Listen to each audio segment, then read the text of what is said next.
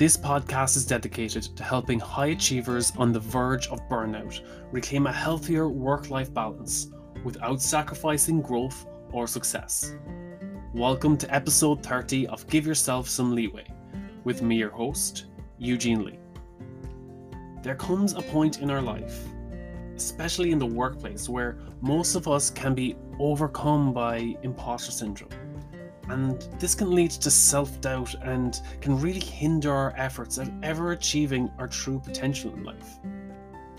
Today, I am joined by Paul Harris, and we discuss what imposter syndrome really is, how it can present itself in the workplace, and how it can be characterized differently, and also how to address imposter syndrome and overcome it.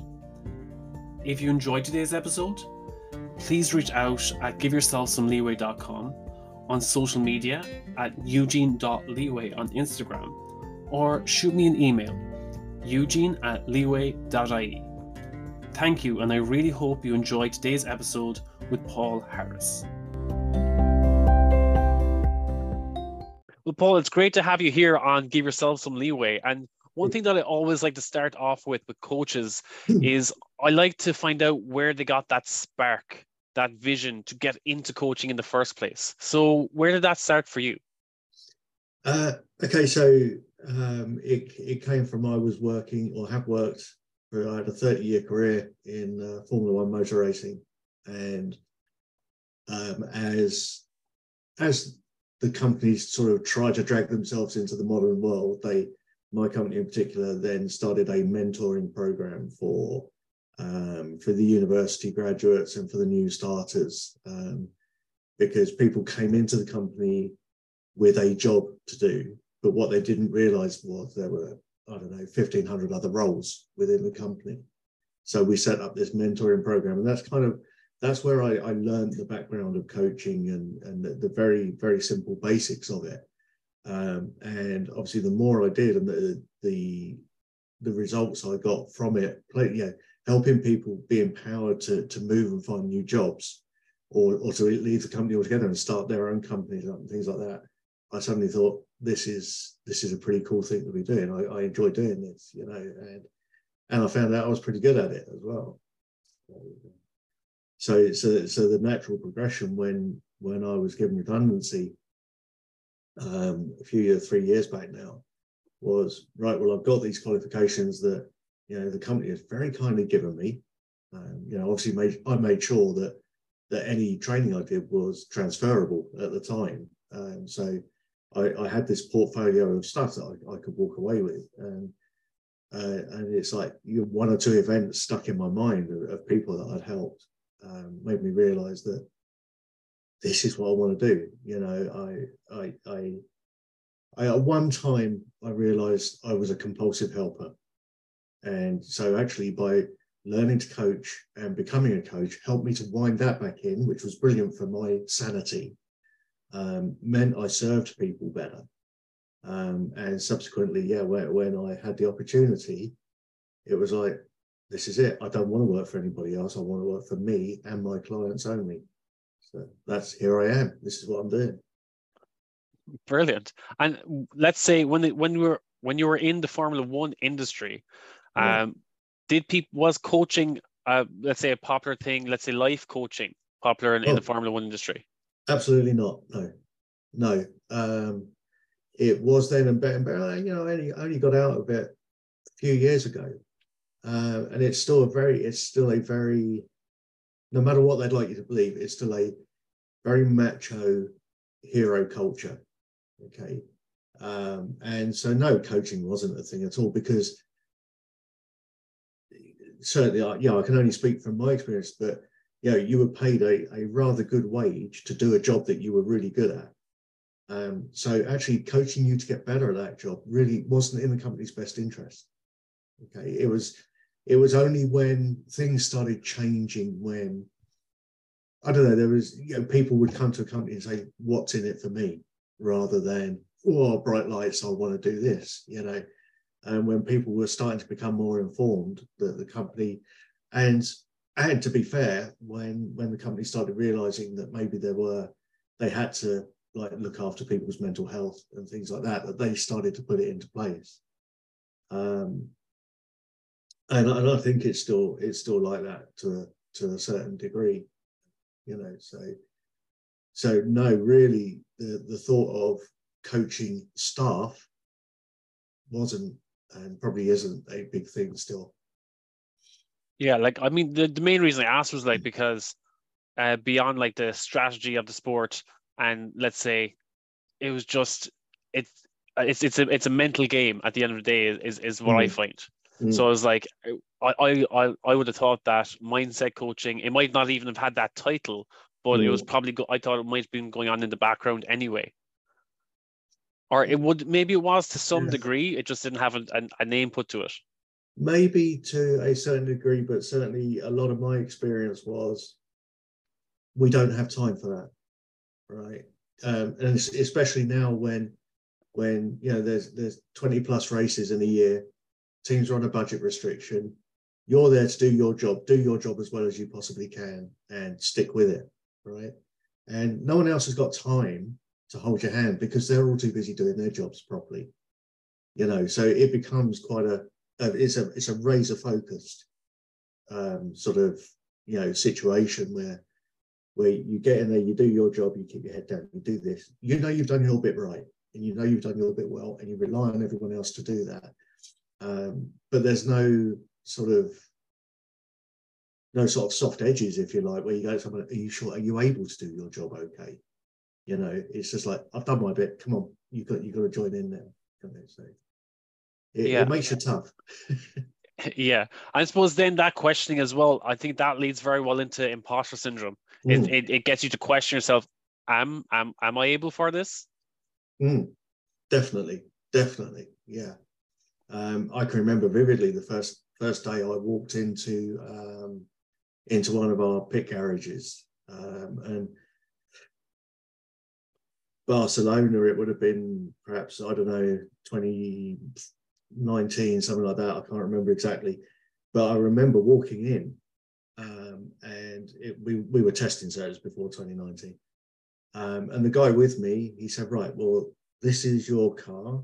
That's my car. I'm doing this, that, and the other." And I I didn't know. I'd never been in that environment before, and I was expected to know how to speak to all the mechanics on the car. I was expected to know how to analyze the data on the car. I was expected to know when things were going to have to happen. At that point, I think I was far more rabbit in headlights than imposter syndrome right? Because I walked in there thinking, I know what I am doing, I know my job, but I don't know what the rest of this is at all, you know, at all. I didn't even know, Eugene, I didn't even know what time we would stop for lunch.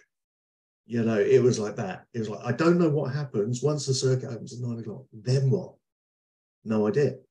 You know, and and and so uh, in in that regard, there was no time for imposter syndrome. It was just like, you're you're in it now get on with it but on the other hand of course you know i'm i'm working with the the race team ostensibly who you see on telly every other week who still to even the guys in the factory are like demigods right you know they're the ones and they've got that attitude they they they believe that in themselves I, i'll give you an example i was i was too scared to go and ask for advice from someone that my brother that I knew from when my brother went to school.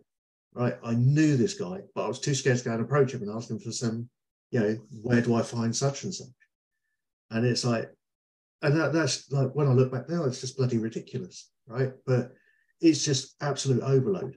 Um, and so there is a degree of, yeah, I'm not meant to be here. I'm standing on the shoulders of giants, right? and notwithstanding the you know the drivers and people like that around that you see on the telly every weekend, and notwithstanding any of that, there's I, I really had to ground myself and remind myself that actually I was just in an unusual environment, still doing my job very quickly, and I mean very quickly. By the end of certainly by the end of day two, I was aware that nobody else in the garage knew what I knew about my stuff. Right. And, and so that that helps you get over that sort of like fish out of water kind of thing, right? You know, as long as you, oh yeah, okay. If I, as long as I ask this guy over here when I can get on the car to put my stuff on it, he's not going to ask me what I'm doing with it. Yeah, he's not going to question me. They just accept, like I said just now, they just accept that you know what you're doing. You know, um, and that's a great leveler actually, because it it gets out of your head straight away. The you know a lot of imposter syndrome is is is your head second guessing what's going to happen, right?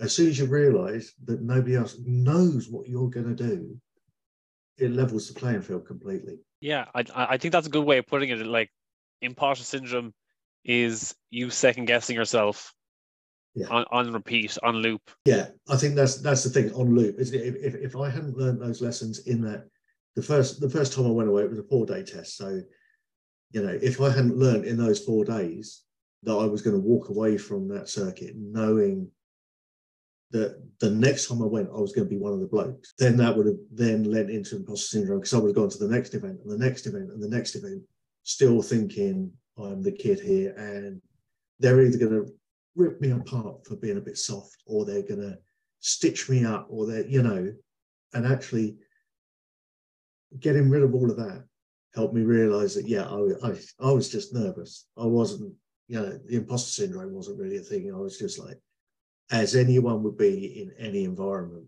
right? You know, you get thrown into something new, you've got a right to be nervous. In fact, there'd be something wrong if you weren't. But very quickly getting past that, I'm not meant to be here stage. You know, that's that was the key. I think that sort of, you know, I guess I'm lucky that I've never really suffered from imposter syndrome for any length of time. I think you've covered something really important there. The difference between you being nervous in that situation when you first started mm. and actual imposter syndrome. Mm. And sometimes people mm. have a hard time trying to differentiate both both of those, uh, mm. whether, whether they're actually just nervous in a certain situation, yeah. or is this a recurring thing? Is this imposter syndrome? Yeah, yeah, yeah, absolutely. And you know, to, to anyone who, who's listening, if you're going into a new situation, please be nervous because it's going to keep you on top of your game, right? You know, if you went in nonchalant and like, you know, Jack the lad, I didn't care, you know, you're actually not going to do so well. You know, you need those nerves. But in, in terms of, you know, imposter syndrome gets bandied around as a label a lot. Um, and rightly or wrongly, I, I think that there's there's a, a, need for some people to have to be able to explain with a common vernacular how they feel. Okay, and so um, and I, I, I can remember this. I, I was chatting to a guy not that long ago, last year, um, and he was he'd just written he'd self-published a book and he was going on a tour to uh, to promote this book and he was coming to a town near me. So I said, "Oh, I'll, I'll come along." And he said, "Oh, yeah, it'd be nice to have someone there, uh, like a, a, a familiar face. Yeah, we'll have we'll have a, a drink beforehand." Like, I get terrible imposter syndrome before I go on. And I said, "Really? You get terrible imposter? Yeah, yeah, yeah, yeah." Oh. I said, well, "Tell me what that feels like." And he said, "Well, I stand in the wings and I just like I look out and there's maybe when we're not talking about big venue, 200 people, he said, 200 people there. And I feel that, you know, I, I feel that what I just so nervous, so nervous. I said, but see, you don't get imposter syndrome. Okay. You're not standing there thinking, I am not worthy of being here or anything like that. What you are is nervous, right? And you're nervous because you want to give your audience good value for money. Okay you and this guy, as it happens, he's he's on TV a fair bit. So he his audience has come because they've seen who he is. They already know him, right? So and he's not turning up as. And I said to him, "You're not turning up as anyone else. You're turning up as who you are, and that's who these people have paid to come and see, right? And these people, and I, I pointed out to him, these people deserve to come and pay to see you talk, right? And I could see him something. Oh, I never really thought about that, but it's just nerves, right? They can't hear what you're going to say. They don't know what you're going to say. They can't hear what you're thinking, rather, not hear what you're going to say. They can't hear what you're thinking. So they don't know what you're planning on saying next. so you can't say the wrong thing. And yeah, they've paid because they want to pay to come and see you. So actually, you've got an audience of 200 people all on your side from day one, from the moment you walk out. And he's like, oh, yeah, yeah, yeah, yeah. Well, I feel much better about that. That's not imposter syndrome, but that was the label he'd given it. You know, and, and that's that's a dangerous game to do that. You know, I, I, I believe that imposter syndrome is a behavior, it's a behavior, a characteristic almost of the way people behave. Um, it's not um, know, nervousness, what is it? It's an emotion maybe, or or something like that. Imposter syndrome, you can see repetitive behavior traits from people, right? Because yeah, a syndrome, right? It may it is a thing. It's it's a, a real issue rather than just nerve. When it comes to imposter syndrome in the workplace, mm-hmm. are there, let's say, common characteristics that you might see in people that, you know, uh, to identify imposter syndrome? Uh, whether you're experiencing it yourself or you might see it in your colleagues? Yes, I, I, I believe so. Um, it, has been identified that there are sort of like various traits, if you like, um, but bearing in mind, these aren't exclusive to people only who have imposter syndrome, right? They could just be the way some people behave. But things like you'll, you'll have the person who's the expert on the subject matter expert, okay, knows everything about everything and won't be challenged, okay. Um, and there may genuinely be, there are some people who've got brains the size of planets, right? and they genuinely are experts and they genuinely can't be but there are people who you know aren't that smart but behave as if they are because they're hiding behind it. And and this look this is this is what people do with imposter syndrome. They put a smoke screen up right? So you've got you've got the expert the person who can't be challenged who will always have a comeback a reason an explanation for why something is like something is um, or you've got the perfectionist Okay. And the perfectionist is great because what they're doing is they're using delaying tactics for finishing a job. Okay. They will over plan. They'll spend, you know, 95% of their project time planning and then the rest of the other 5% not achieving anything. Okay. They'll always push the deadlines. They'll always be late on something because it's just not quite right yet. And actually, what that is, that's a fear of letting something go because in their heads they're telling themselves, I am not worthy of putting my name behind this, whatever it is. Or a little bit like the perfectionist is is um, is like the superhero, if you like, right? I've got this, stand back, this is mine, you know, and doesn't let anyone have a look in. Okay. They're the person who can be a little bit condescending, maybe. You stand aside, small person. I've got this one, you know, and and you you know these people, right? We've seen them as a combination everywhere you go. And and again, the superhero just cannot accept that they need anyone else to help them and the, the same with with with a trade like the soloist if you like. They're another one. I'm going to do all this i'm not even going to tell you what i'm doing. I'm just going to do it all. I'm going to like keep it all to myself and I'm, I'm not going to share my notes with anyone. I'm not going to share this. I'm not going to share that. Because all they've got is this and all these people um, what they're doing is they're smokescreen for through a fear of being found out right? They they don't believe that they're the subject matter expert in the room. And the, the last one, the natural genius, right? Again, a little bit like the expert. He's he, he, she, them, they are just the person who knows everything about everything. Okay. Or if they don't know, they'll damn well go and find out. And they don't want, you know, you're not going to tell them, they'll go and find out in their own way how how they need to find stuff out. And and it's all about putting hiding behind this cloak just putting the shield up. You know, if you're, I should imagine most people who are who are listening or or watching this will at some point have sat in a room with people with one or more of those character traits.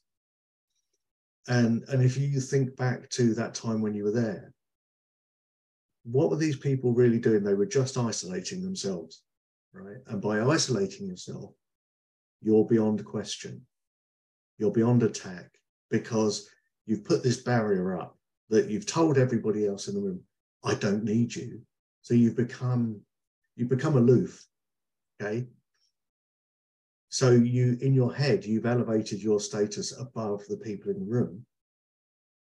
And to the people in the room, they say, I'm not gonna, I'm not even gonna ask them, you know, because of their attitude. I'm not even gonna offer them help or anything like that. So no one ever gets to show this person which is this person, you know, the, the imposter syndrome sufferers' biggest fear is being shown up. So they, they built this thing, this big wall about themselves. So no one can talk to them. And there's no risk of that. I think it also helps if you're experiencing imposter syndrome yourself mm. to be able to identify with these character traits. Oh, totally. It yeah, like yeah, yeah. sometimes it does help to go down that rabbit hole and look at these different character traits and be mm. like, which one am I?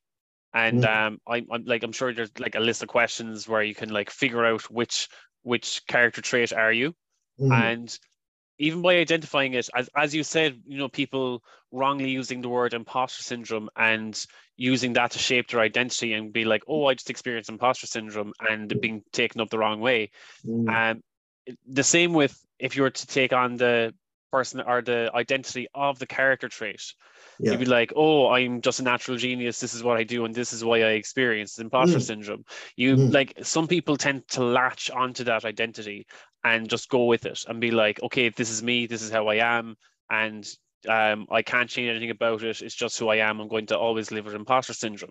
Whereas, mm. for their own sake and for their own health, they're better off identifying it, seeing it as like a diagnosis. If you go to the doctor mm.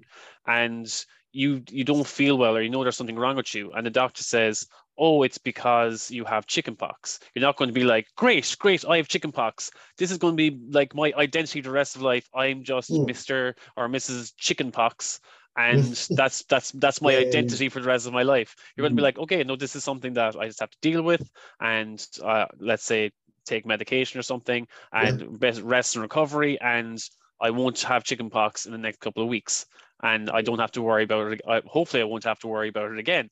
And uh, the same with identifying your character trait um, with imposter syndrome. You'd be like, okay, um, I'm I'm a soloist. I no, I don't like asking people for help. Uh, mm. No, I, I don't like people coming to me and offering help because it makes me feel like I can't do the job on my own and that I'm just not competent to finish that job.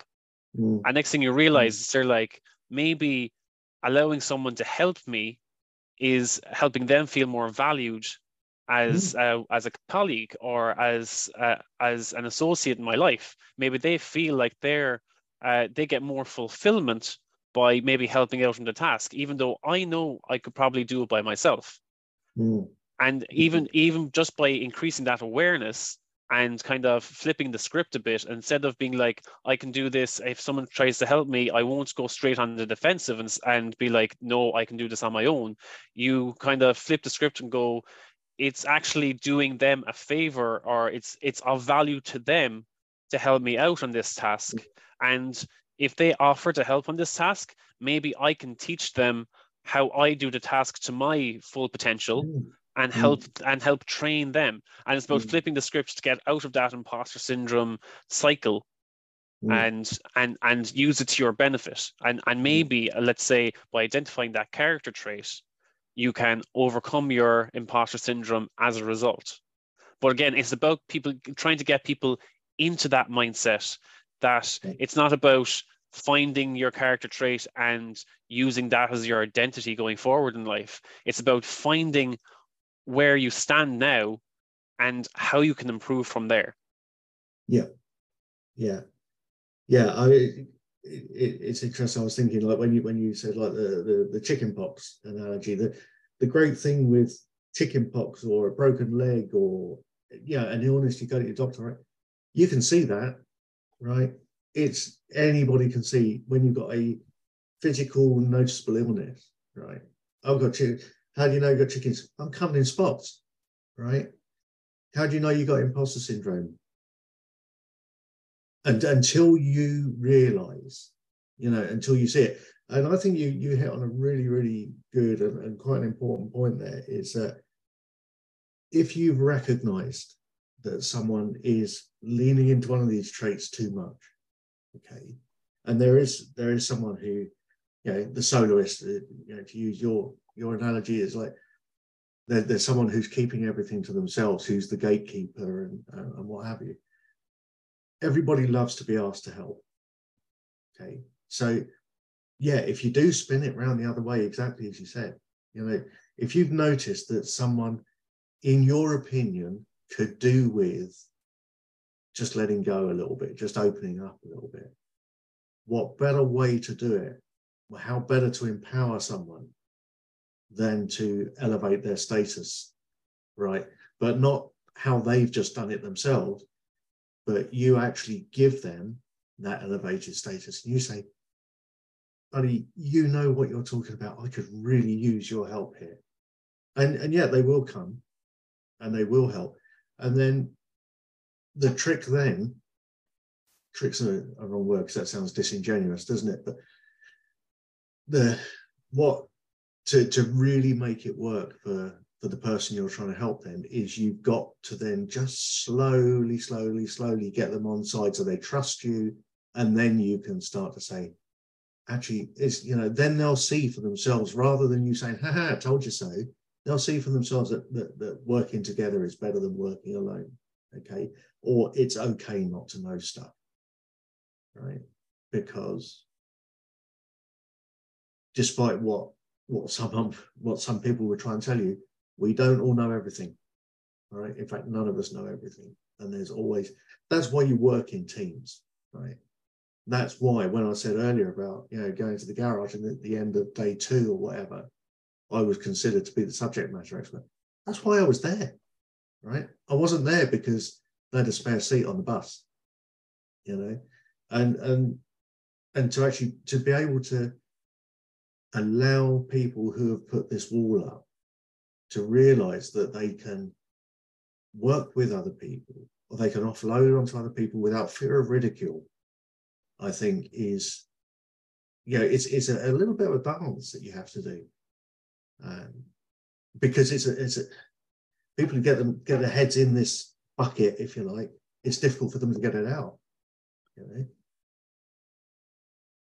Yeah.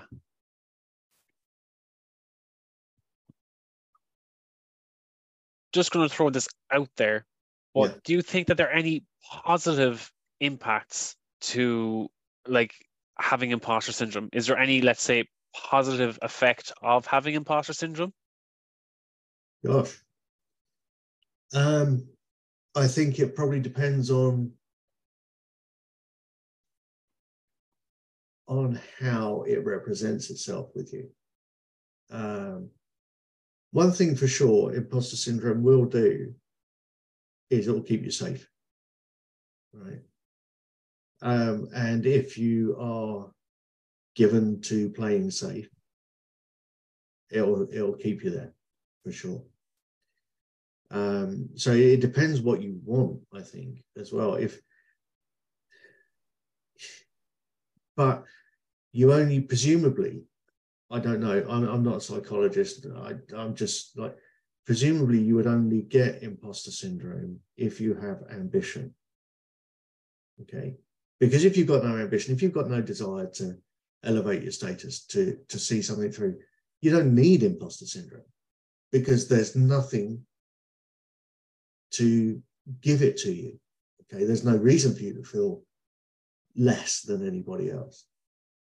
So I think can it be can it be a good thing? Uh, I think yeah, for sure. It'll like I say, it'll keep you safe.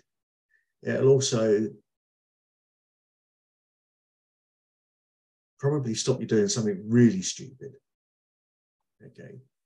Um, I don't know if if you if you didn't have that level of caution almost that imposter syndrome will give you, you'd think you can do anything, right? And we can't do anything, right? Otherwise, we'd all be queuing up to tightrope across Niagara Falls, right? Because we all think we could do it. Okay. So you need that, you need a level of caution to keep you safe. Um, and sometimes maybe it will give you that second chance to think about something, just to take a deep breath and say, and just to reevaluate, is this really what I want to do? You know, I think that could possibly be an upside to it. Um, but whether that would just come as a byproduct anyway, you know, if you don't tackle it, what's if you have imposter syndrome, you don't tackle it, what's going to happen? You're not going to do anything. Right? Because you Yeah. will never complete that task. You'll never ask for help. Yeah, I I think that that was kind of similar to my angle is that um, when it comes to imposter syndrome, uh, it's kind of a common trait to people who are high achievers or Mm. creatives. Uh, let's say if you're in, in music or art, if you're a a Mm. perfectionist, that's where imposter syndrome comes in, where you feel like I'm not good enough, this project Mm. isn't good enough, um, I I'm not qualified to pursue this goal, pursue this career, to um, give advice on this topic, give advice on this subject, to mentor someone, uh, Mm. or to coach someone. It's it's where all these self doubts come into play, Mm. um, and it's like if if people were always overconfident and they went headfirst into everything, um, yes, it can be to their detriment. They Mm. sometimes, yeah, failure failure is the best way to learn. Mm, but mm, sometimes yes you are taking that risk. Some some people might jump head first into something without planning or anything and next Mm. thing they put either put themselves in danger they might put others in danger and they might um, hurt other people let's say relationships with other people as a result too because the imposter syndrome in a way it does make you take a step back and reevaluate which mhm. is a positive effect of imposter syndrome as far as I can see. That just from my perspective, that if, if I was to look back at any time that I felt imposter syndrome, um, even when I first started the podcast, Mm, sometimes when I was when I was doing episodes, I take a step back and be like, Am I qualified to talk about this? And if imposter syndrome didn't set in, I probably would have waffled for hours talking complete another waffle and be like, okay, this isn't going to help anyone at the end of the day. yeah. But I was going to be like, air, I, I recorded an hour, I'm going to throw it out there and, and see what happens. mm, Whereas when I had the imposter syndrome and I was like, uh, that self doubt set in, I was like, I'm not qualified to talk about this subject. It made me take a step back and go, right, I'm going to spend two or three days researching this topic until I Mm. feel confident to talk about it. And then structure an episode until I feel confident that this is something that I might want to hear. Mm, and then I and and then I'd record it and publish it, and then I was more confident in it, and as a result, because of that imposter syndrome and self doubt, kind of hold me back, being like I'm not qualified to do this, but at the same time, me reevaluating and saying, how would I feel qualified to do this? mm, It produced a much higher quality episode, or or Mm. some, or at least a project that I was more proud of at the end of the day. So I Mm. think in a way it is helpful to have imposter syndrome to some degree. I, I, I think for, for, for me for a long time it was you're not qualified to do this. You don't have any certification to do podcasting or anything. I was like, is there certification to do podcasting? I don't know, but I don't have it, so I wouldn't know. And uh, it, it, it, it was literally that thought and that over analysis the whole time going through my head. yeah. And next thing it was just when I took the leap forward and just said like, just just do it, see how it goes, see if you like it, mm, and if you don't like it, look, reevaluate and and and improve next time. mm, And it was it was I, again finding out where my um let's say what was the underlying emo- emotion of that imposter syndrome yeah. and addressing that. Um, so in in me going off on a tangent again, but it's to just just bring it to a fine fine point is that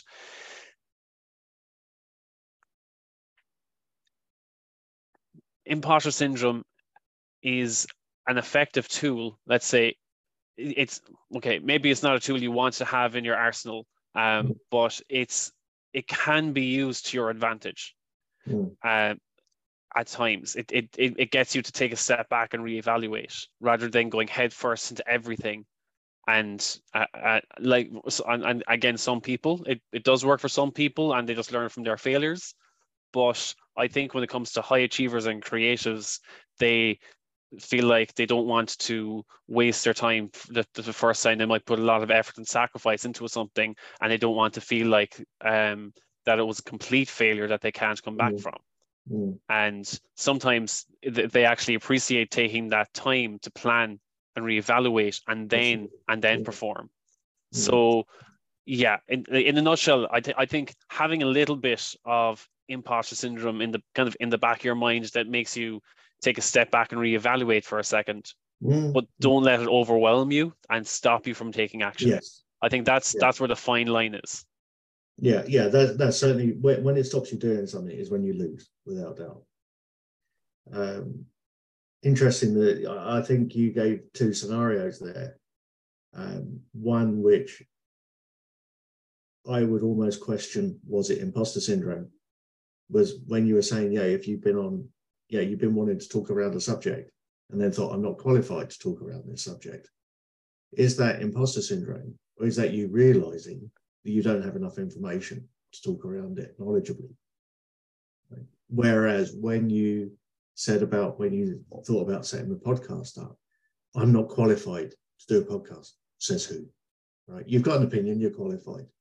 You've got a camera, you've got a microphone, you're qualified. Yeah. Whether you know, and so there, I think you got two very different situations there. Right? There, there are people hosting podcasts who are household names. Okay, they will give you imposter syndrome because you know who they are and they're doing a slick job of it. Da, da, da. They've got X millions of listeners and they've got deals with Spotify and Amazon and stuff like that. Right. That I get it. Yeah. Am I qualified to do it? Am I the right person to do it? But do I know enough about what I'm about to talk to? I would say is caution and not imposter syndrome. And that kept you safe though. Yeah, that is a good way of looking at it. I, I, I, and again, I think that just brings back to trying to identify the traits. Mm. Um, I was, I was like, what's the underlying emotion behind mm. it, and, and mm. what, and what's stopping you? Um, so yeah, I, to be that that that, that is a good point. Maybe it was just uh, my um, caution holding mm. me back and, mm. and, being like, "Here, Eugene, hold, hold yeah. back a second. Don't don't, yeah. don't follow through on this just yet." Yeah. Uh, that is an interesting point. Yeah, and, and, and that that was well placed, right? Because there's nothing worse than an idiot with confidence, right? And if you'd gone gung ho into talking about something you didn't know something about, that's exactly how you would have come across, right? You know, and these people get found out, um, and and this is what actually this is. Uh, you know, I use the term because we I used to use we, or we used to use it a lot in my job, idiot with confidence, like because when somebody, you know, the, the saying a little knowledge is a dangerous thing. When somebody, it's the opposite of imposter syndrome, totally the opposite. When someone's seen what you do and think, yeah, I could do that, right? And they go and they screw it all up. And but they're the people who are perhaps the biggest threat to people with imposter syndrome, and they are the ones who would probably in a situation if if the, if you've got real imposter syndrome and you're sitting next to someone an idiot with confidence right they are your absolute nemesis because they're not even going to notice that you've got imposter syndrome or they'll think they can add value to what you're saying. Right. So you, if you imagine yourself in a room with a guy with an imposter syndrome on the left hand side and an idiot with confidence on your right hand side, man, you've got a job to do to keep the two of them like a level balance. Um, so again, imposter syndrome will keep you safe from these people, right? Because you can just you can just shut them down. You you you will just shut them down. You'll turn away from them. Um, but in the long run, whether it helps, I don't know. Yeah, I, I as you said that I was there, like I've been in so many situations where, let's say, as where where I feel that I'm not qualified to talk about this topic. But next Yeah. thing, some idiot starts speaking up and starts spewing out random. I was like, oh my god. I was like, and I was like, I know for a fact that's not true, but they speak with such conviction that everyone believes them. And next thing, I'm just like, and then you try to call them out. I'm just there like, I was like, I know that's not true, but I don't feel qualified to talk about this topic, topic to correct you because I'm not sure if my facts are true or, or Yeah. if they're validated. So I'd Mm. hold back and be like, okay, I'm not going to speak up because I can't validate what I want to say.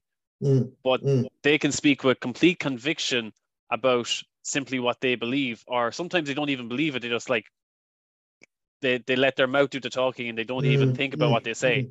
Yeah, yeah, yeah, yeah, yeah. And that, that I think that's very dangerous. And, um, and and I suppose that's coming from me where I'll always like to have some reference or backup to what I say. Whereas some people Mm. just like to speak their mind freely. Mm, mm. Yeah, and I, I, I, I think to to look at that that kind of people is going to be the sort of person who will stand in a bar and tell a story slightly too loudly, right, and throw away a few facts about this, that, and the other, and it's probably the the you know the laugh the the center of the laughter in a room, um, and and you as a cautious person you wouldn't be doing that because like you say you don't you don't want to be found out as the idiot after the event right? Okay. So and, and I, i've seen this happen. I've seen people give you know talks and use quotes during motivational talks that when i've gone home and checked them out are utter rubbish. Okay. And and you and you sort of think then oh i've got i can't i've got no comeback. And so what that does and here's the thing this is where i'm going with this is that as a rational cautious person you've checked those stats right i'm not going to repeat that line that guy said because actually it turns out x y and z is a load of rubbish okay? And so you let it go right? But if you've got if you're prone to imposter syndrome again you're going to sit there and you're going to say why did he think i was going to suck that up? What does he take me for? Right he thinks that he can get better. You know, he thinks he can feed any old shit at me and I will take it. You know, and, and so your your your internal monologue starts straight away, right? And it starts with he knew more that you know, even though you know deep down in your in your brain that he's an absolute idiot, right? Your imposter syndrome is saying he is more popular than me. He knows more than I did Yeah. he can engage an audience better than I can. Okay. And it just starts this churn. Okay. The the person who yeah, I'm sure I'd like to think anyway, you being human, that there will have been times when you've walked away from a situation, you've gone, I can't believe I said that out loud. Right. You replay a thing, you think, oh, I, you know, and you know, the, the the fact is probably whoever you said it to couldn't even remember you said something and it didn't matter. But because you question it, okay, because you've got that logic. Now the idiot with confidence wouldn't question that it said something stupid, right? The guy with imposter syndrome would question it silently and constantly, okay, until it became them. You know, and there's your danger. And you were saying, you know, about how do you recognize it and, and things like that. Ask you if, if you ask yourself, oh, if if you know that you've been in a situation like that, that you compromise yourself, just ask yourself why. Okay, I, I've got this this thing. I, I don't know. It was learned from when I was working um, in in uh, in in in a quality environment. We were uh, you know, a simple tool you'll get to the root of the root of the problem if you ask why five times okay? Do it the same with yourself. If if you think oh my god i said something stupid right? Why did you think why did you say something stupid? Well i was excited. Why were you excited? Well i got carried away by these people. Why did you get carried away? And eventually you'll come right down to the base level of it was regrettable. It's done. It doesn't matter. Okay? If you ask someone with imposter syndrome, why did you behave like that? Why did you behave like like a superhero? Why did you burn yourself out when someone else could have helped you? And they will have such a long list of reasons why. Okay. And it will go on forever and ever and ever. And if you ask the idiot with confidence, why did you why did you say that unchecked fact? Well, it doesn't matter. You know, and they'll have a really short list. Okay. So the imposter, the person with, I wish there was a term for someone with, there must be a term for someone with imposter syndrome, but they will continually be checking themselves. Why did I say it? And they won't come up. Here's the other thing, they won't come up, in my opinion. Okay, and let's let's put this out there. I'm not being an idiot with confidence now. I'm just giving you my opinion. Um, I hope um, that they will come up with what they will tell you are reasons for their behavior, but actually they're excuses. And I think that's what sort of they, they will they will validate their behavior with excuses. Yeah. Yeah, that's that's a yeah, I, I I get where you're coming from. Yeah. I mean, by all means, yeah, you know, it's, like I say, I'm, I'm not the expert. This is just what I've. I've yeah, from from experience, yeah. yeah. Yeah. Yeah. And most often, the more threatened they feel, the bigger those excuses get. And when you when you think of the workplace, there are definitely certain roles, let's say, where you can see that more prominent. Mm-hmm. It can come out uh, in in certain in people in certain levels of the organization, Mm. and you Mm. think for a second, you think, okay, maybe is it um is is it a power complex or something? Yeah, But yeah, it could yeah. just be their imposter syndrome um taking taking hold, or it could be an overconfidence. Mm. It's it's it, it's it's and, it's, and then again it's it's hard to sometimes it can be hard to differentiate whether they're coming from a point of overconfidence in their role or are they trying to compensate for their imposter syndrome Mm. in that role Mm. and they're and, and they're that they're either trying to overcome it or to mask it Mm. Mm. Yeah, uh, uh, and I think that's where you then take half a step back and you give it time, okay, to to sort itself out.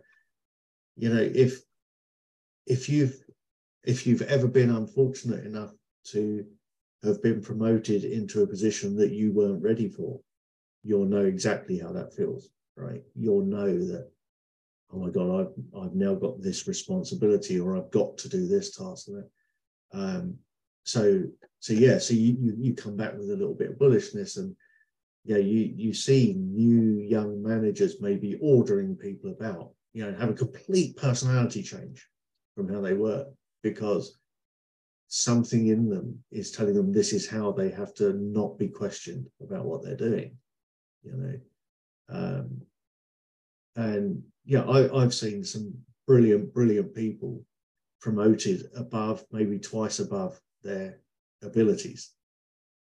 And it's the wrong way to reward someone for doing something right because actually what you do is you set this trail of destruction off in them. You know, that that they either recognize quickly, someone goes up to them and says, you know, can you help me? And they work together and it, it comes out or they just don't stay in that role for long. You know. and yeah and ex- exactly on that point there it's many times people get the the promotion and they might go up a level or two but they're put in that role and it's like oh you were great as let's say a junior manager we're going to move you up Mm. senior or above Mm, and but they don't get any training or anything. They, they just get landed in that role, and they're like just learn on the job. Hey, you were great as junior manager. Let's see how you uh, take take this on, take take on this new role. Yeah. And next thing they find they're over their heads. Maybe they Yeah. enjoyed uh, the position that they were in, their their Yeah. their level of responsibility, and they excelled at that. But next Yeah. thing, when you put them straight into a higher role, they're like, okay, now I'm overwhelmed, and Mm. now I'm struggling to Mm. uh, to keep up my responsibilities. I'm not, and and and and and then it's not maybe it's not even a case of imposter syndrome. It's it's the fact that they they know that they, as I said, I when I know I'm not qualified to talk about a topic, and I know I need training, mm, and and and you're kind of put in that situation where again sometimes people just can't can't approach their senior management or they can't mm. a- approach their boss and be like yes i'm grateful for the promotion but i'm not up to the task i need training mm.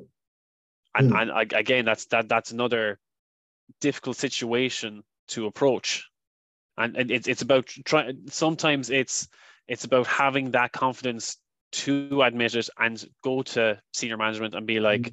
yes, I do appreciate this position and I want to perform at my best in this position. But in, in order for me to do so, I'm going to need training on this. I'm going to need to mm. delegate some of these duties that you have put on me to so and so. And if you want me to take on this extra responsibility, I'm going to need to dedicate the next six months on training to make sure that I can do it to a certain standard. Mm. it's about having those conversations rather than, let's say, go uh, trying to do it all yourself, getting overwhelmed and not achieving those results. Mm. Mm. Um, sometimes it is all about having that difficult conversation. That some people mm. just they they feel it's they do, they don't want the hassle of having the difficult conversation because yeah. they feel like they could be jeopardizing their new role or new promotion. Mm. But I, I again, this is my opinion, but like if if if someone was to promote me into a higher role, then they must have a belief that I'm capable of that role to some extent. Yeah. And if they are so quick to demote me because I say, I appreciate you bring me into this role and I want to perform my best, but mm. in order for me to do so, I need this, this, and this. Mm. And they say, Oh, you're causing too much hassle. I thought you'd pick it up quicker. I'm going to mm. demote you again.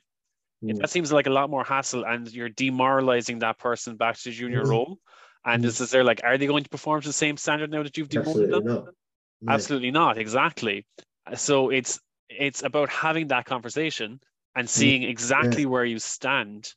And sometimes it's a matter of, let's say you could enjoy that junior manager position or or wherever you were, and next thing you're promoted, and next thing you feel they're not treating you the same anymore now that they see that you're not of as of the same value in the senior position as you are in the mm. junior position mm. but flipping the script a bit again it's like okay i'm i excel great in a junior managerial role but i'm not appreciated here at, at senior at senior management to do the training yeah. and then they look elsewhere yeah and, and and that way the company has already jeopardized a good junior manager rather than giving them the training or the the help that they needed or that they were looking for.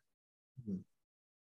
Yeah, I, I, think it just comes back to work culture again, and and, and maybe there's a a matter of uh, is is there an element of work culture that uh, brings on imposter syndrome, or that let's say encourage it that imposter syndrome kind of festers as a result of people being put into a bubble where they can't approach someone for help and and or, or they feel that they they feel that they can't approach someone for help even though they probably could and and, mm. and they feel that they can't reach out to colleagues or their manager mm.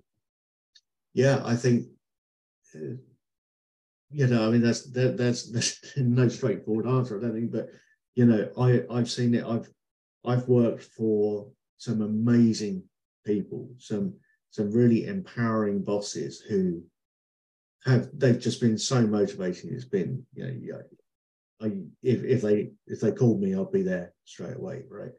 And and yeah, and and I've seen these people, these CEOs promote other people, okay, into positions that these people weren't capable of. But because they were such a, it's ironic because they were such a good boss, because they were such a great leader um, and so charismatic that the people who've been promoted didn't want to question it, right? Didn't want to let them down because they're so good. These, these, you know, I love this bloke, da da da da da. I don't want to let him down. Therefore, I'm not going to. If he's told me I'm good enough to do this, I must be good enough to do it. So I'm not going to question his judgment. On the other hand, I've worked for line managers and bosses who have had imposter syndrome themselves and who have tried to keep various members of their staff down for fear of being shown up. Um, and in both cases, you're not going to go to them and say, Can you help me? Can you nurture me? Can you lead me? Right. One, because like the first guy, the, the, the great boss, you're not going to go to him because you really don't want to upset him and make him think you've made a mistake. Right. And you've got too much loyalty for him. And the other one, because you know that he's going to pin you to a wall, right? And he's going to make your life really difficult. So there's there's that dynamic going on, plus the, you know, it's like you, you go home, wait, I've been five grand, ten grand pay rise. You know, they think I'm worth it. I'm not going to tell them I'm not worth it, right? And so you start leaning into it, and so it's almost like I say everybody has to take a breath and say, how do we make this work properly? You know, because what, what what's what's the current at the moment? Is it something like three times your annual wage it costs to re-employ someone? Like it's, I, yeah, by the end of the day, by the time you go through trainings and yeah, yeah, yeah, recruitment and everything. Yeah. So if you've got that investment in a member of staff who you've promoted, right, allowing them to to nurture a feeling of imposter syndrome is going to be a big, expensive mistake. Not to mention the knowledge they're walking away with, you know, or you've just destroyed them for. So I think that from a, a company culture point of view, yeah, if you're going to have this thing of we're going to reward with promotion, for goodness sake, put the package around it that will properly help you get the best from you best from your investment. Let's let's take it away from the personal thing now, right? A business is all about money. Okay, if you're investing, I don't know, let's say arbitrarily, let's say you're investing fifty thousand pound a year in someone, and it's going to cost you one hundred and fifty thousand pounds to replace them. It's got to be worth a few grand, making sure that they're going to be okay. You know, that's what companies need to sort of lean into a lot more. Yeah, I think that ties in very well with my next question, and that was around like how does a company create that workplace culture uh, to kind of to be more supportive of people when they do experience that imposter syndrome. I, th- I think, and I think we've already tied, uh, covered some of that already. Is about.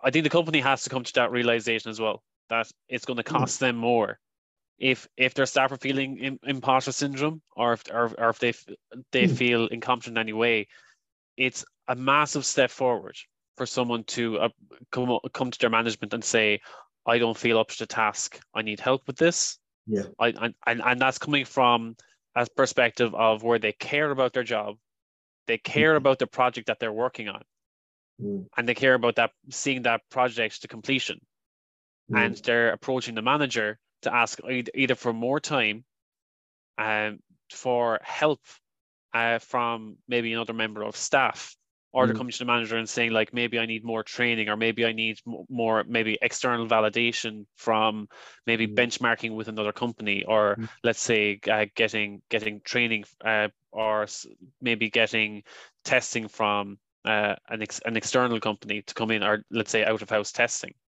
and they're coming from a perspective of they want to help bring this project to completion. Mm-hmm. Where as a manager, sometimes takes the uh, they they kind of see one side of the story and and and they just kind of blindside them and be like, okay, you're not good enough to finish this project. Forget about it. Mm. Uh, you're not good enough for this project. I'll just give it to someone else. Mm. Whereas that person could have brought that pro- project to 100% completion and they were probably 50 to 60% of the way there. Mm. Whereas now you're starting back at zero. And and again, that's expensive. Or less than zero. Yeah. Less than zero, exactly. Um, yeah. I, again, it's it's pe- people looking at it at face value and being like, okay, if if you're not good enough um, to complete the project, you're not worth it, or mm. you're you're you're not worth the, the um completing the project, rather than being like, how can I help this person go the last 40%? Mm. Or how can I, uh, uh, it, it's, it's like looking at the return of investment. Mm. And, I, and I think sometimes they, when it comes to um, training uh, and, and kind of nurturing uh, the talent within the company. They don't look at the return of investment that comes from training their their their staff and their workforce. Mm. They kind of look, I'm I'm paying you a set wage per month, or this is your salary, and you either perform the task or you leave. Yeah. And they look at it at face value with that, rather than seeing this person has been working for the company for 20, 25 years. And yes, they went to college maybe 30 years ago, and now they might feel that they're outdated. We've brought in these new computer systems, they feel a bit outdated. Maybe they need a course on how to how, how to work with these computers. Yeah. And and just by giving them a course, it might take them six weeks, it might take them six months. And next thing they realize, oh, instead of me hiring new staff, uh, bringing in a new team of 10 people and train them up in how this company has been working for the past 20, 30 years, I just have to give someone a six month course Mm. and they're excelling. Yeah, yeah, totally. It's about how, how do you shift um like how do you shift a workplace's culture to see that perspective? How how can you implement that culture? I know it has to come from it has to come from the top down. And it's about to a degree, to a degree, I would say it can be driven from the bottom up. it like it doesn't have to let's say come from, it, it, it can be hard well from the bottom up when when it comes to training and stuff it, it depends it, it all it, all depends on Oh, of uh, course, yeah, yeah, you're, yeah. If you're talking about getting them to spend their money, it's got to come from the top down for sure. Yeah. Yeah. Uh, it, it, yes, the let's say the the shift in perspective can let's say come from let's say employees might speak to their to their line manager Mm. and br- and bring it up, but Mm. it has to come from the top down to change the workplace culture. It's hard. You can't bring it from the bottom up. Let, let, so, some some people yeah. might speak up. I, I, I. Again, my opinion is that some people might speak up, and from the top down, they'll see them as loud people Mm. and and and that wouldn't change the culture whereas if it comes from the top down and and let's say they're more transparent and they bring the vision to the company that's what inspires the workforce Mhm, mhm. Yeah. Yeah, I think there's there's also a danger um, that that actually it's it's got to be collaborative, um, and and there's a danger that not everyone will buy into it. Okay, I know this from experience that you know when we set the mentoring thing up, not everyone buys into it. Some people just think of it as a bit namby pamby. What's all this hand holding malarkey about, right? That's fine, but if you if you've got a relationship with your manager, which hopefully most people should have or, or could nurture unless unless the wheels have come right off, in which case you might as well not be there. Okay. If you've got a halfway decent relationship with your manager, and if let's let's say one of your employees came to you and said, Look, Eugene, I like the way you work. I I see that you know the way you work is the way I would like to work. Would you mentor me? Are you going to say no? Okay. Likewise, if you promote someone and you say to that person, look, here's a job. I know it's what you've not done, it's not what you've done before. So I will find you, or I will myself mentor you for six months, 12 months, whatever it takes. Right. This goes beyond this is that that doesn't cost much, right? A couple of hours a week, maybe. But that makes it that's a personal thing, okay? And that goes beyond, and that just spreads, right? Because then you empower the person that you have put in that you've promoted. They'll say, I like what you did there. I'm going to do that. And it just starts to spread by osmosis. And you can't introduce a company culture, you grow it. Okay. So there will be people at the top of the company who don't get it, don't see the need for it, right? This is a load of rubbish, da da da. And they've probably got their own imposter syndromes which are causing that. Okay. Right. If I buy into this, they'll they'll rumble me that I'm actually not the hard nut boss that I want everyone to think I am or whatever. Right. But if you let it grow, if you again, again, it is just like you know when you see the guy in the meeting room that you've been in who is quite clearly struggling. You just take it offline a little bit and you say, you know, how can let's let's let's start a conversation about how you can show me how to do this or how we can work together and um, and what have you. It, it grows. This is it's a way of behavior rather than a rule that the company runs by, right? And you'll know that there have been some people you've met, maybe you've not worked for, but some people who you would follow across the Sahara if they asked you to, right? They're the sort of people that are going to get the best out of you, right? And the other people who, you know, you wouldn't lend them a fiver for, for lunch if they came without their wallet, right? Okay, they're not the people who are going to go grow the company culture. They're not the people who are going to help you grow as a person. Okay, and and these you, you just kind of find the right people. Um, and I know I've gone off track there a little bit from the imposter syndrome thing, but there's a reason behind.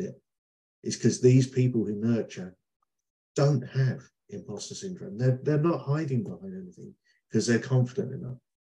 Okay, so yeah, if you do see yourself as this person with the imposter syndrome, this person shouting the odds in the meeting room or shunning any help, and you don't, you'll soon know, you will know deep down inside, if you question yourself, why did I behave like that? You'll know really whether you're happy doing it or not. And let's face it, inside everyone with imposter syndrome is probably they're quite unhappy. Sorry, yeah. I felt I preached a little bit there. yeah, I, I suppose, yeah. I think when it comes down to it at the end of the day, I think it has to come from the vision, the, the company's vision is basically where where the culture grows. Yeah. And and that has to come from the top down because if there's any disconnect from the top down, that's mm. where that's that's where let's say toxicity kind of festers. I, I like like if if the message comes from the top down and um let's say manage there's a change of management and they don't see ITI with the original vision of the company mm. and uh, pe- people then want to let's say approach and be open about challenges and new management is like not hearing any of it get your work done uh, it, it's um it can it takes a long time to grow a healthy work culture. Oh yeah. And yeah. you can you can literally you can destroy that almost overnight then by have if if if you have a change of management that disconnects from that company culture mm-hmm. it um it's almost like it's it's it, it's trying to have the, the difficulty of growing a positive um company culture but again, I, I think that's what we're. It's it's harder, let's say, especially in larger companies, mm. uh, because you there's so many facets, mm. uh, and and so many branches. It's mm. it's yeah, uh, we're we're getting into very very difficult territory here, uh, going way off from imposter syndrome. Yeah. So let's yeah. try and get back to imposter syndrome. Like, um, what would be your key takeaways? Someone, whether they're um, feeling imposter syndrome, or maybe they're uh, witnessing someone else who they may feel have imposter syndrome, um, or how do they approach overcoming their imposter syndrome?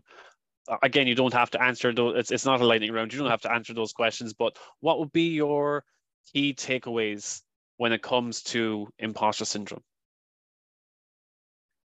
I think that that a lot of it comes down to uh, and this is from this is personal experience i guess. Um, when you're deep in it you can't see it. Okay when you're in the maze you can't find your way out. But at some point there will be a moment right? And maybe the light will just flicker on now and again or whatever. And and or you'll you'll just know i don't like myself right now.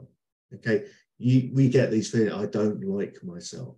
and trying to challenge that is obviously really difficult because let's face it, if you've got imposter syndrome, you're not going to say to someone, I don't like who I am at the moment, right? You just carry on being a bit of an ass. Okay, now we, we've spoken around the five character traits, if you like. If if anyone watching or listening to this has recognized that, oh yeah, I'm doing that, just ask yourself why you're doing it. Okay. Just take a few minutes to ask yourself why you're doing it. Um, and chew it over for a little while and see if can you help yourself doing it? Maybe it's just something you're doing and, and it's like a knee-jerk reaction. From the other side, from the person who, if, if you see someone who appears to be um, suffering with these, suffering, exhibiting these these symptoms, there's nothing you can do until they're ready. Um, because, you know, here's the thing in life: no one's coming to your rescue, right? You have to rescue. You've got to put your own life jacket on. Okay, so until if you see this is happening to somebody else, in whatever it is, but this in particular, if you see this is happening to somebody else, you can't do a thing until they put their life jacket on. Okay. When they have, then you can help them. Okay. When you see someone, I don't know, you've just got to be there, right? You've just got to be there on the periphery. Like I say, ask the best, you know, ask someone to help you, ask them for their advice, and it will soon start to come out. But you, like we were just saying, you nurture a relationship, right? And that is how you start to help somebody without helping them, if you get my drift. Yeah. On the other hand, if you if you do see that that you know you're you're in a you're in a right muddle here, you're you're behaving in a way you don't like, you walk out of the rooms, oh, believe I alienated everyone again today, you know, or or you just think, I really shouldn't be there, I don't know what I'm doing. If if you know this, if you're consciously aware of it, well, first thing is give me a call. But you know, find somebody who can help you because these people are out there. You know, whether it is a mental health first aider at work, whether it is someone from HR that you trust, whether it's just a mate you want to go and have a beer with, right? There will always be someone, okay? And they they may not, as we both said, we're you know not experts in this, but there is always someone who will know someone who can say, "Oh, go and give these people a call." You know, the I think the the most empowering thing anyone can ever say is I need help. Right? And that's a very short sentence, but it lasts for years. And it makes such a difference to people. Right? Um, and, this this is the key. This is why I coach, right? This is why I do what I do, is because people get to a point where they say, not really sure I like where I am right now.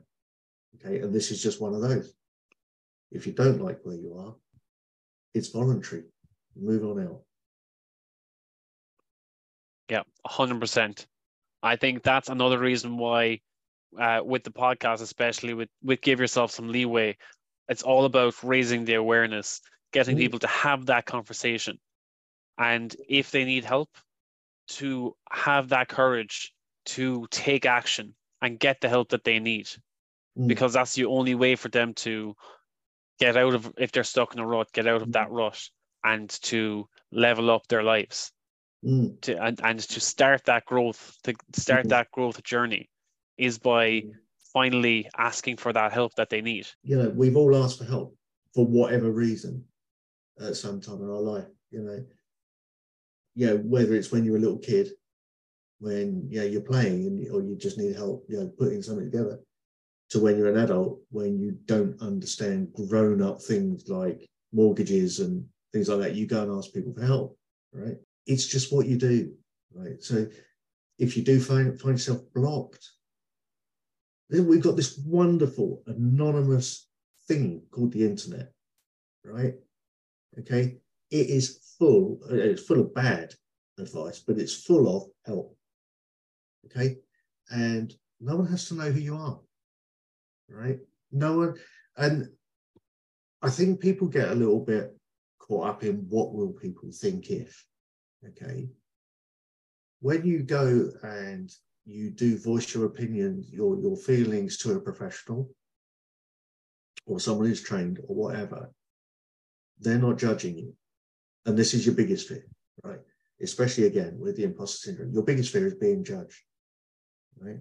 And the, the times that actually you will hear a coach or saying, doesn't matter what I think, right? Because it absolutely doesn't matter. The key is what you as a client think, right? I'm sitting here now talking to you, right?